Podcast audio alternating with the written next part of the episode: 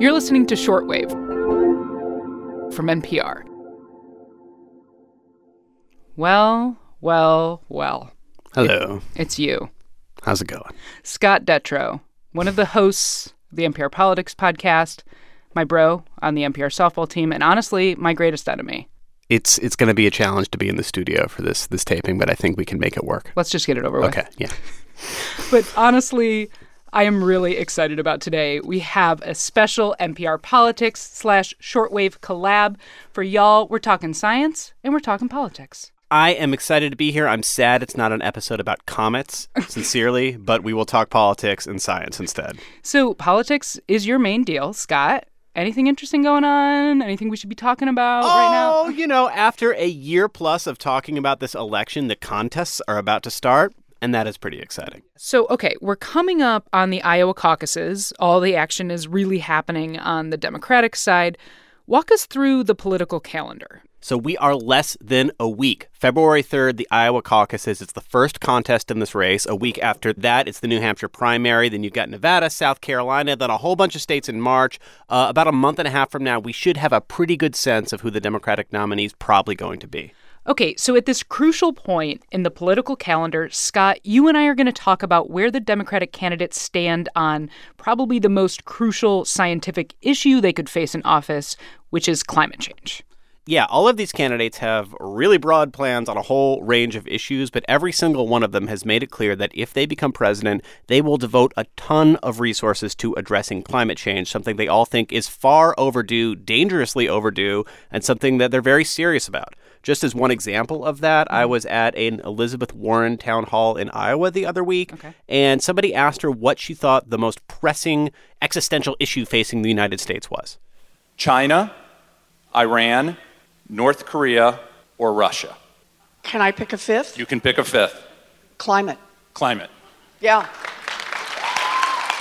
And I think most of the candidates would say that, and every single one of them has one plan or another that gets the country to net zero emissions by mid century, which would be a massive overhaul of our economy and our energy system. Right. And that's certainly not the case with the Trump administration, right? This plan for net zero emissions. Yeah, there's a pretty clear party disparity here. The Trump administration just does not take climate change seriously, and over the, his first three years as president, uh, President Trump has really done everything he can to dismantle everything that President Obama did to try to address climate change. Yeah. So today on the show, climate change and the environment. Where do the Democratic candidates stand?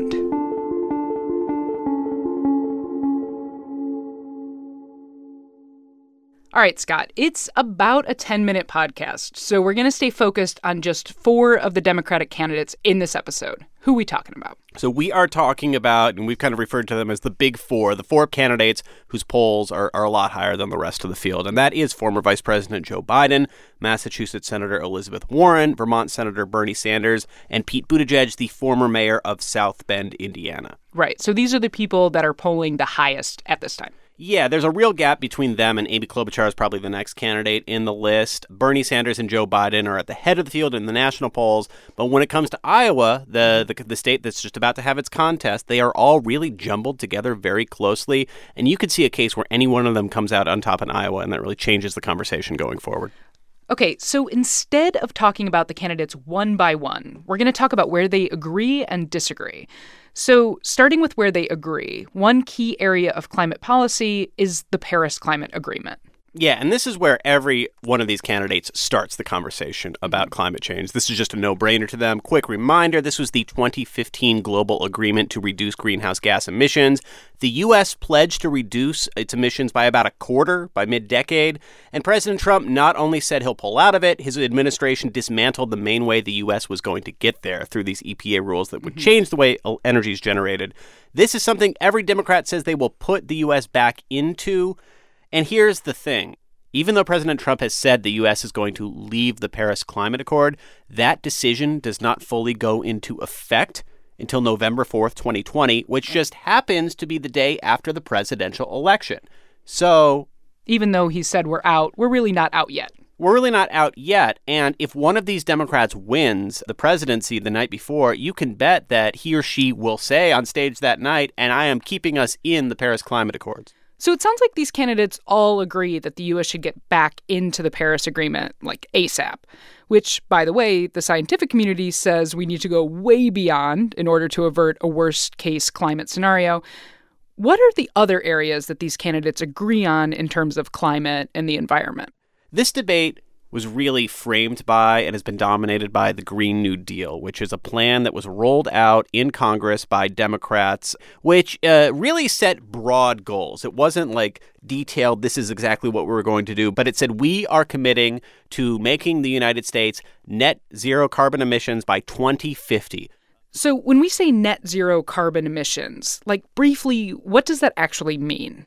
Yeah, when you're talking about net zero, it means that you're still going to be generating some sort of greenhouse gas carbon dioxide here and there, but that's offset in one way or another, where it's through planting more trees or taking other steps or, or even getting into the conversation about taking CO2 out of the air. So let's talk a little bit about the carbon tax because I know that's another thing that a lot of climate scientists have been pushing for as something that could actually make a big impact somewhat quickly. Yeah, whether they do it through a carbon tax directly, you know, charging companies for for emitting carbon dioxide, or the other plan that's usually talked about, a cap and trade system where companies are basically given permits to pollute CO2 and, and limits of it. The candidates are all a little vague on which one they would prefer, but they are all very clear on putting a price on carbon dioxide emissions, saying you need to make companies want to avoid doing this and pay a cost otherwise, otherwise things just won't change. Mm-hmm. Gotcha.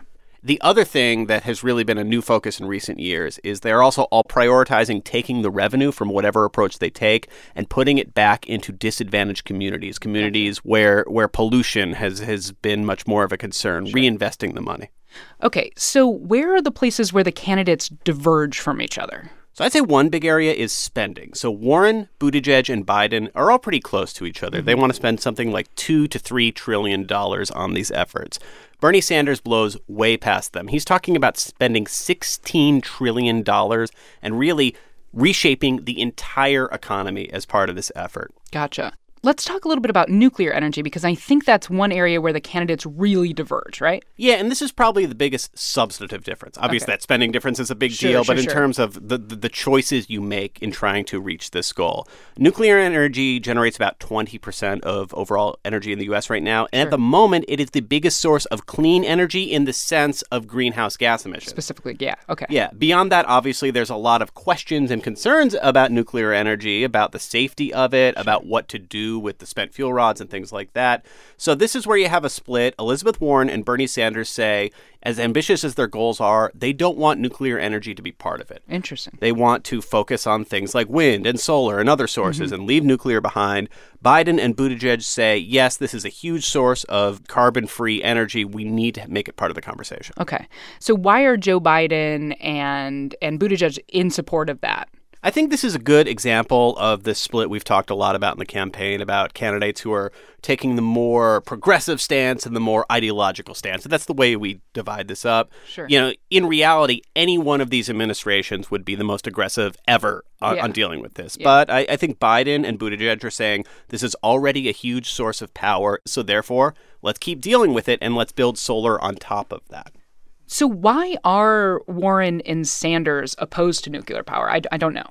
I mean, I think for Bernie Sanders especially, this has been a, a really uh, a focus of, of environmental organizing for decades. Uh, okay. Even before climate change was, was a serious top of mind concern. Concerns about the safety of nuclear power plants, among mm-hmm. anything else. On his website, with his plans laid out, he specifically mentions Fukushima and Chernobyl as as large scale, you know, nuclear disasters that he would rather avoid and and focus on other energy sources. Right, right, right, right.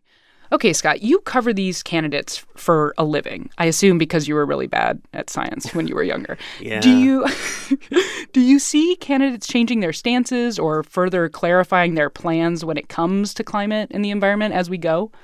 I would say uh, I have seen a big shift compared to previous elections. That's mm-hmm. really notable. I've covered politics for a while. I've covered uh, environmental and energy stuff here and there, and I've always really been interested in this as a as a campaign issue. And up until relatively recently, there was a thinking kind of like with guns. The Democrats were worried that talking a lot about climate change, talking a lot about what they would do to change um, the electricity mm-hmm. picture, would do more harm than good for them in a general election. That voters would think you're talking about raising my gasoline, you're talking about raising my home energy costs. I don't mm-hmm. want to do that. There has been a real shift, and I think it has to do with a lot of the things we've been seeing around the world wildfires, droughts, things like that sure. where Democrats feel like, no, the public's on our side on this. We're going to talk about it and we're going to draw out this contrast with the Republican Party. All right, Scott Detrow. What a dream to have you in the studio. I'm glad this went by as quickly as possible. That's how I feel too. Scott is headed to Iowa. In fact, he will be there by the time you hear this episode. If you want to follow his stories from there, find him on Twitter. We will link to him in the notes of this episode. We're also going to put this side by side of the candidates and where they stand on climate. You can find that at npr.org. You're welcome, Scott. Yeah, okay.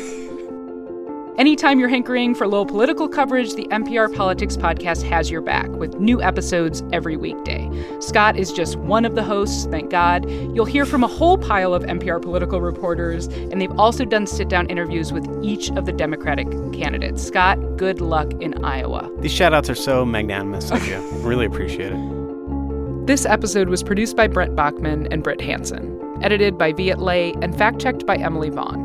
I'm Maddie Sofia, and thanks for listening to Shortwave from NPR. Hate to say it, but I had fun. Well, me too.